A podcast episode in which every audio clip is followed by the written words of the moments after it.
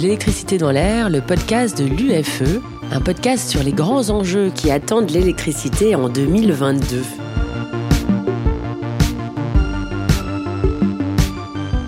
Bonjour et bienvenue dans ce nouvel épisode de l'électricité dans l'air. Aujourd'hui, nous recevons Christophe Grödler, député européen, vice-coordinateur de la Commission de l'industrie, de la recherche et de l'énergie pour le groupe Renew Europe. Bonjour Christophe.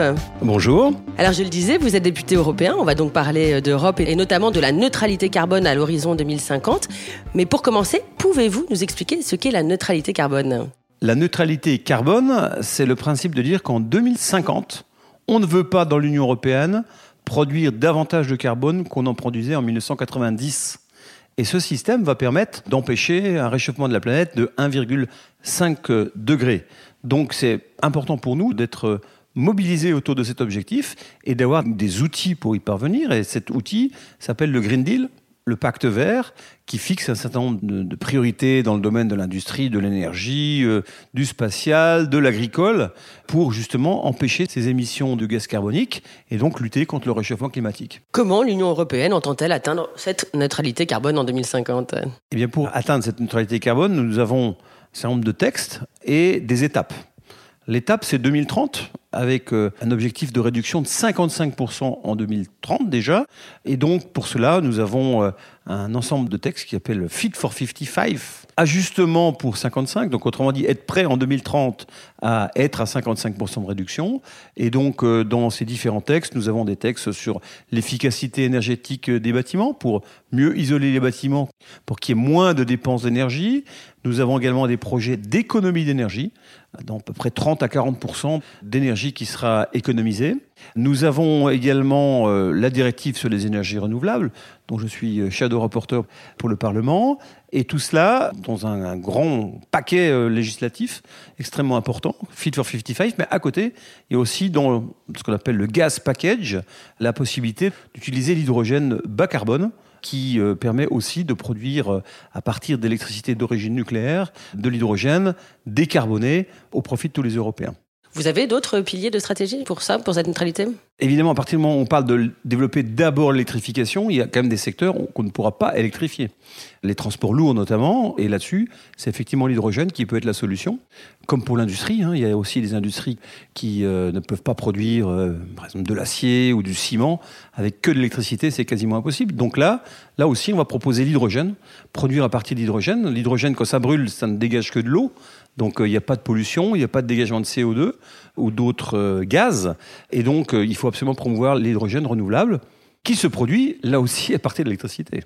L'hydrolyse de l'eau, l'électrolyse de l'eau, où en fait avec un électrolyseur, de l'eau, de l'électricité, on va produire ce fameux hydrogène, qui est un hydrogène propre, qui donc peut être utilisé dans pas mal de vecteurs. Est-ce que vous trouvez que ça va assez vite, aussi vite qu'en fait les accords de Paris euh, le souhaiteraient en fait et le demanderaient? Alors ça va euh, même presque plus vite hein, parce que j'avais les chiffres de 2017 hein, en fait. Hein. on s'est rendu compte qu'en 2017 on avait trois ans d'avance sur l'atteinte des chiffres de décarbonation. Ça on le dit pas souvent parce qu'on a des bonnes nouvelles quand même. Euh, la France est en retard, l'Europe est en retard, etc. C'est entièrement faux. En 2017 on avait déjà 22% d'avance par rapport au plan de marche qui était prévu pour 2020. Et après, c'est vrai que malheureusement, le, Covid a ralenti l'activité et donc le dégagement de CO2 sont également réduits à ce moment-là. Donc en fait, on n'est pas si en retard que ça. L'objectif de 2050 est encore là. La seule chose, c'est qu'il faut peut-être l'adapter pour certains secteurs. Alors on a une adaptation intermédiaire en 2030 qui est la réduction de 55% en 2030, hein, telle qu'elle est annoncée et attendue, à travers d'un paquet législatif, c'est comme ça qu'on appelle ça, un ensemble de textes hein, qu'on vote au Parlement. On comprend même les... voilà. Et ça s'appelle Fit for 55 en anglais. Alors ça veut dire euh, s'ajuster pour 55, donc ça ne veut pas dire grand-chose en français. En fait, ça veut très simplement dire on s'ajuste pour 2030, pour qu'en 2030, on ait 55% de réduction de gaz à effet de serre. Donc on se donne les moyens à travers bah, justement l'efficacité énergétique des bâtiments, à travers la directive sur les énergies renouvelables que l'on reprend, que l'on modifie pour qu'elle soit plus active, qu'elle laisse peut-être plus de place à l'innovation également. Maintenant, on peut par exemple fabriquer de l'électricité massivement à partir de l'énergie osmotique c'est un gros mot seulement ce que Oui, c'est. voilà, mais- justement, alors voilà. qu'est-ce que c'est? Dites-moi. Et ça, il y a 5 ans, ça n'existait pas. Il y a un chercheur qui a trouvé une membrane euh, absolument unique à Rennes qui va permettre maintenant de choper l'électricité qui est produite par le mélange de l'eau salée avec l'eau douce. C'est dingue. Donc à la confluence, notamment, euh, enfin là où le, le fleuve descend dans la mer, ouais. Il y a un contact qui se fait entre de l'eau salée et de l'eau douce, et ça dégage l'électricité, en fait, qu'il faut capter. Et donc, par ce système de membrane, il y a un système très efficace qui vient d'être mis en place. Il y a des usines euh, pilotes qui vont se développer en France dès l'année prochaine. Ben voilà, il y a quelque chose à faire à ce niveau-là. Ça veut dire que si on fait des textes trop fermés au niveau européen et qui vont être actifs pendant 5, 10 ans, et que finalement ils sont déjà périmés quand ils arrivent à être adoptés par les 27, c'est un peu bête. Donc, pour moi, il faut laisser vraiment la place à l'innovation, et notamment à cette énergie, mais qui est un exemple parmi d'autres. hein. Il y a notamment au niveau de la mer plein de possibilités d'utilisation des énergies, avec l'hydrolien, bon, vous connaissez tout ça. Il y a beaucoup de possibilités également avec les éoliennes, en mer en particulier, parce qu'on maintenant on développe des technologies qui font qu'une éolienne en mer euh, peut avoir dix fois la puissance d'une éolienne en mer euh, d'il y a dix ans. Comment ça se fait? C'est pas par l'innovation? Ah, c'est purement l'innovation. Le problème, de, il, y a, il y a 10 ans, une éolienne faisait 2 mégawatts. Euh, maintenant, elles vont pouvoir faire 20. Parce qu'en fait, on a résolu les problèmes d'intégration d'un moteur dans le haut, on va dire, de l'éolienne. Ça faisait trop de vibrations et le mât ne pouvait pas supporter. Donc, il fallait faire d'énormes éoliennes pour arriver à ça. Maintenant, on a des systèmes avec des, des supraconducteurs, avec euh, des aimants qui permettent d'intégrer tout ça. Et donc, on a vraiment maintenant, au lieu de mettre 10 éoliennes en mer, on en met une et on a la même production. Donc les champs peuvent être aussi réduits et on peut avoir davantage de possibilités à travers cette énergie renouvelable de produire des choses euh, plutôt utiles à nos concitoyens. Alors Christophe, vous êtes shadow rapporteur sur la directive renouvelable. Qu'est-ce que ça veut dire shadow rapporteur? Alors, dans notre langage, on parle des, des shadows. Alors, les shadows, en théorie, c'est l'ombre en Oui. anglais. Et un shadow rapporteur, on peut traduire ça en français par rapporteur fictif. Oui. Pas euh, qui fait rien. C'est Oui, pas, c'est c'est pour ça que j'aimais pas trop ce hein. mot en français. Euh, ouais. Mais en fait, c'est très simple. C'est qu'un rapport est porté par un groupe politique. Quand il faut présenter un rapport, la conférence des présidents amène le texte et par des systèmes euh, de proportionnalité, etc., un groupe prend le rapport. Et dans son groupe, choisit le rapporteur. Hein, C'est comme ça que moi j'étais rapporteur de l'intégration des systèmes énergétiques pour tout le Parlement. Donc je suis rapporteur. Je suis du groupe Renew, le groupe central. Donc je vais aller chercher dans les autres groupes politiques des rapporteurs de ces groupes qui vont éclairer mon rapport avec, avec leur propre point Leur de vue. angle, voilà, Voilà. d'accord, leur angle, Donc en fait, il y a un rapporteur en chef qui vient d'un groupe et on nomme des shadow rapporteurs, donc des rapporteurs fictifs dans les autres groupes, mais qui font un gros travail. Enfin, un bon rapporteur associe à fond ces rapporteurs fictifs pour euh, améliorer le texte. Et donc, euh, on fait des réunions régulièrement, on dit voilà, voilà, moi en tant que rapporteur, voilà ce que j'ai vu. Ah ben là-dessus, nous, euh, nous les SND, on n'est pas trop d'accord. Ben, nous, le PP, on n'est pas d'accord. Nous, les Verts, on n'est pas d'accord. Ou au contraire, c'est génial ce que vous faites. et on est tous d'accord avec ce que vous faites. Ce qui est arrivé d'ailleurs sur le rapport sur l'intégration des systèmes énergétiques qui a été voté à 90% par le Parlement. J'allais vous demander ça parce que visiblement vous, vous avez de, très bons résultats. Donc euh, j'ai l'impression que c'est euh, la neutralité carbone, par exemple, c'est un sujet qui vous lie tous euh, à l'Europe? Alors, ça nous lie tous et l'objectif est partagé, ce qui n'était pas le cas il y a quelques années. Il y a quelques années, même ma commission, la commission de l'industrie, de la recherche et de l'énergie, c'était plutôt euh, traditionnellement la, la commission qui était plutôt rétrograde, qui n'avait pas envie tellement d'innovation, qui voulait rester sur les acquis, etc. Et puis vous avez la commission environnement qui, elle, était, voilà, je vais pas dire des choses méchantes sur les, les mais collègues d'environnement, mais enfin plutôt une image un peu, un peu bobo, Oui, un baba peu cool. peace and love, Ouais. etc. Nous, on aime l'environnement, les méchants industriels Oui. ne l'aiment pas. Et donc, Ça il y y avait cette confrontation qui existait. Mais de- depuis, euh, moi, je suis au Parlement, elle n'existe clairement plus. Je veux dire, on travaille avec nos collègues d'Envie.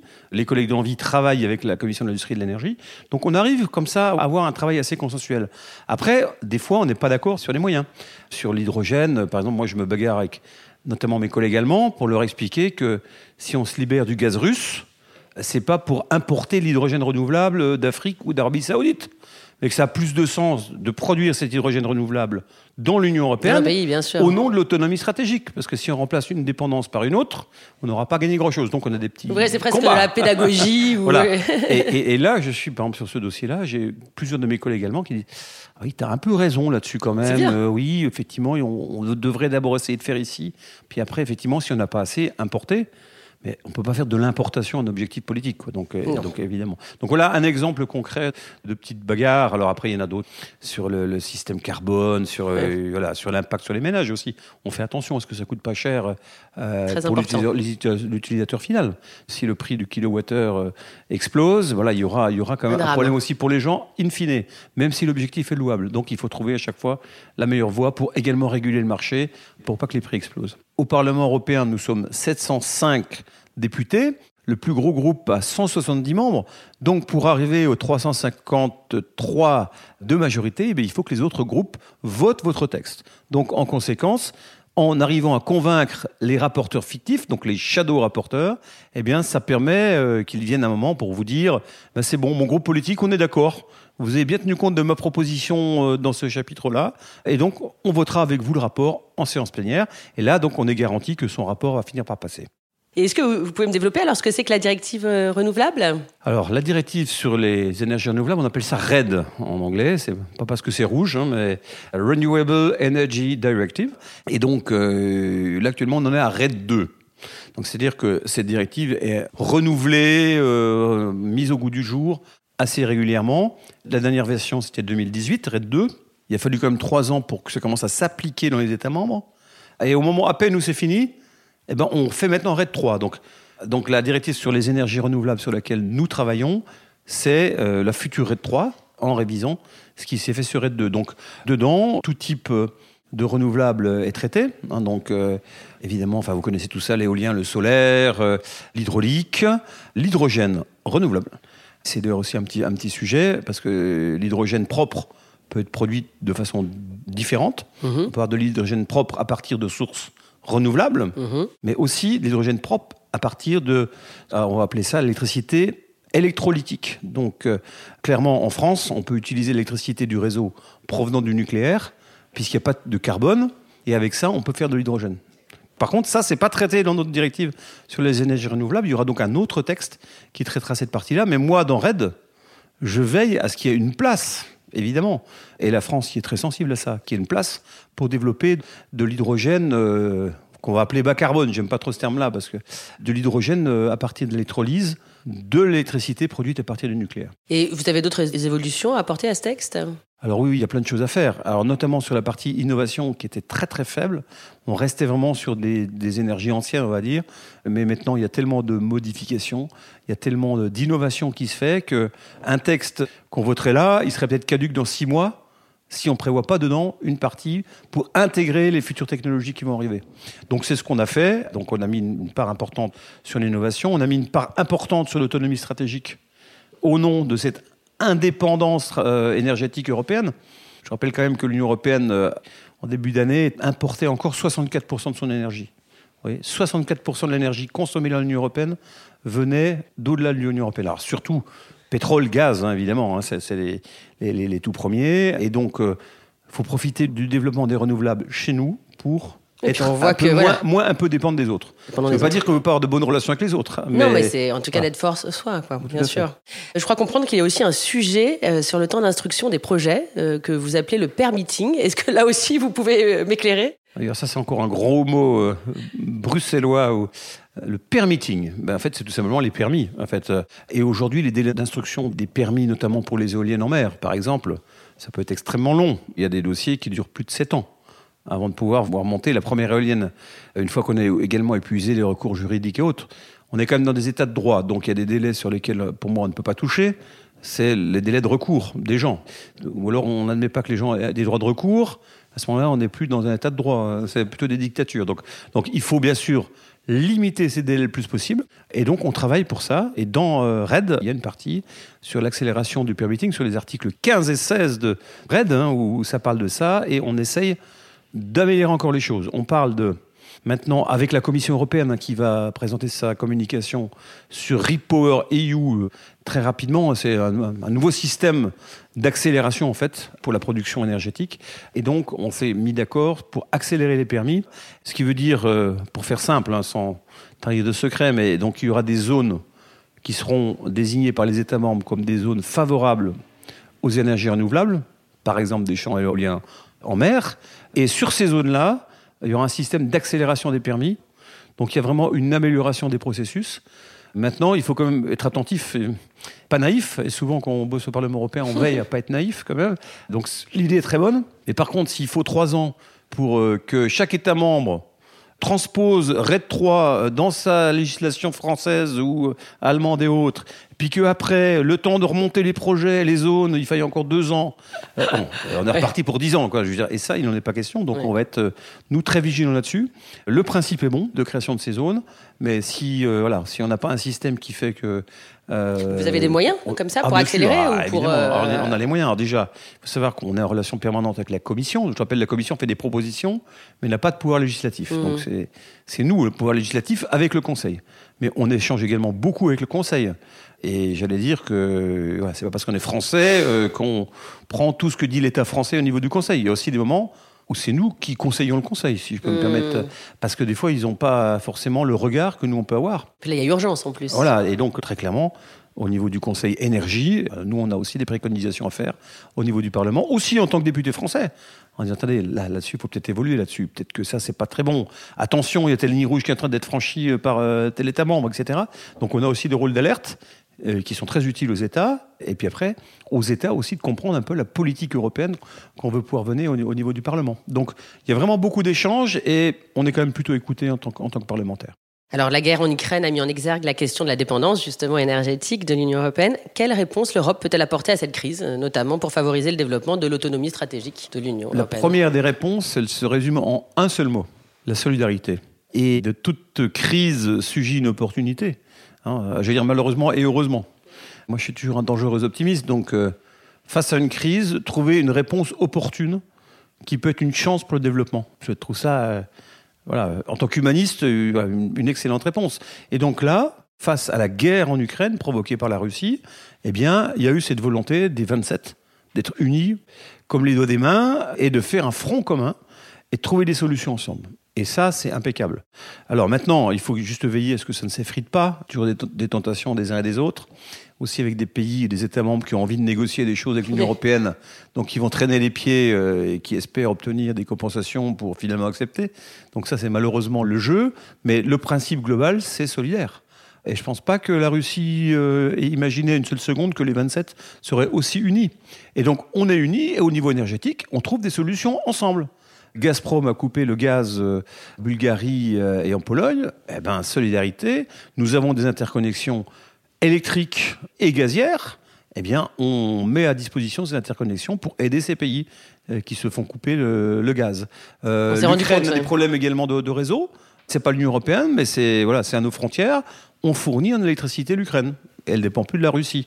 Voilà, donc il y a comme ça des, des messages forts où vraiment les États membres sont main dans la main. Et pour nous, c'est la meilleure façon d'avancer. Au niveau du Parlement aussi. Et pour nous, c'est sympa de l'entendre parce que voilà, on se rend compte à chaque fois de ce genre de crise que l'Europe a euh, plus qu'une grande utilité en fait. Et quelle solution pour produire 5 millions de tonnes d'hydrogène vert euh, alors qu'aujourd'hui l'Europe produit 11 millions de tonnes d'hydrogène gris? Les solutions elles existent déjà pour les 5 millions, mais c'est déjà dépassé. Parce qu'avec Repower EU qui va sortir, on va passer à 10 millions de tonnes de production d'hydrogène renouvelable vert. Donc, euh, parce qu'il y a des couleurs sur l'hydrogène. Voilà, le renouvelable, c'est le vert. Pour faire simple. Et on va passer de 5 à 10. Et ils veulent quand même importer 10 millions de tonnes euh, d'hydrogène renouvelable. Donc, d'ici 2030, on veut utiliser l'Union européenne 20 millions de tonnes d'hydrogène propre, on va l'appeler comme ça. Donc, la solution pour y arriver, donc, c'est quatre fois plus que ce qui était prévu avant. Effectivement, on avait 5 millions et on passe à 20. Donc, comment faire? La première solution, c'est d'avoir des électrolyseurs en suffisance. Donc, il faut aider les gigafactories, les, donc les grandes entreprises qui veulent fabriquer des électrolyseurs. Donc, il y a plusieurs biais pour cela. Il y a un programme européen autour de l'Alliance européenne de l'hydrogène qui a monté ce qu'on appelle dans le jargon, je suis désolé, le, le PIEC, le projet important d'intérêt européen commun autour de l'hydrogène, qui va autoriser les États membres à subventionner les entreprises qui fabriquent des électrolyseurs. Pas que ça, les États seront également autorisés à subventionner des projets hydrogène innovants euh, dans beaucoup d'entreprises par ailleurs. Mais pour les électrolyseurs en particulier, vous avez déjà le PIEC, dont les notifications définitives arrivent au mois de juin 2022. Et puis à côté de ça, vous avez maintenant, avec ce fameux Repower EU, la Commission qui donne son accord pour des subventions européennes directes auprès des fabricants d'électrolyseurs. Donc quand vous avez les électrolyseurs en suffisance, il faut aussi, à côté des porteurs de projets, de gens qui ont envie d'avoir de la production d'hydrogène propre. Alors ça peut être des collectivités, ça peut être des grandes entreprises. Le choix est assez multiple hein, parce que on peut avoir des camions, on peut avoir des véhicules utilitaires, des bus, on peut avoir aussi du stationnaire, enfin du chauffage, hein, pourquoi pas, à l'hydrogène, même si aujourd'hui le, prix est très, très élevé pour la partie euh, stationnaire, on va dire. Mais donc il y a beaucoup de possibilités. Il faut que ces porteurs de projets amènent ça très vite parce que 2030, c'est déjà demain. Donc il faut aussi accélérer les permis. on en revient encore une fois à ce, à ce fameux permitting. Merci beaucoup Christophe Grodler, c'était passionnant euh, de vous entendre. Merci à vous. Et à très vite pour un nouvel épisode de l'électricité dans l'air.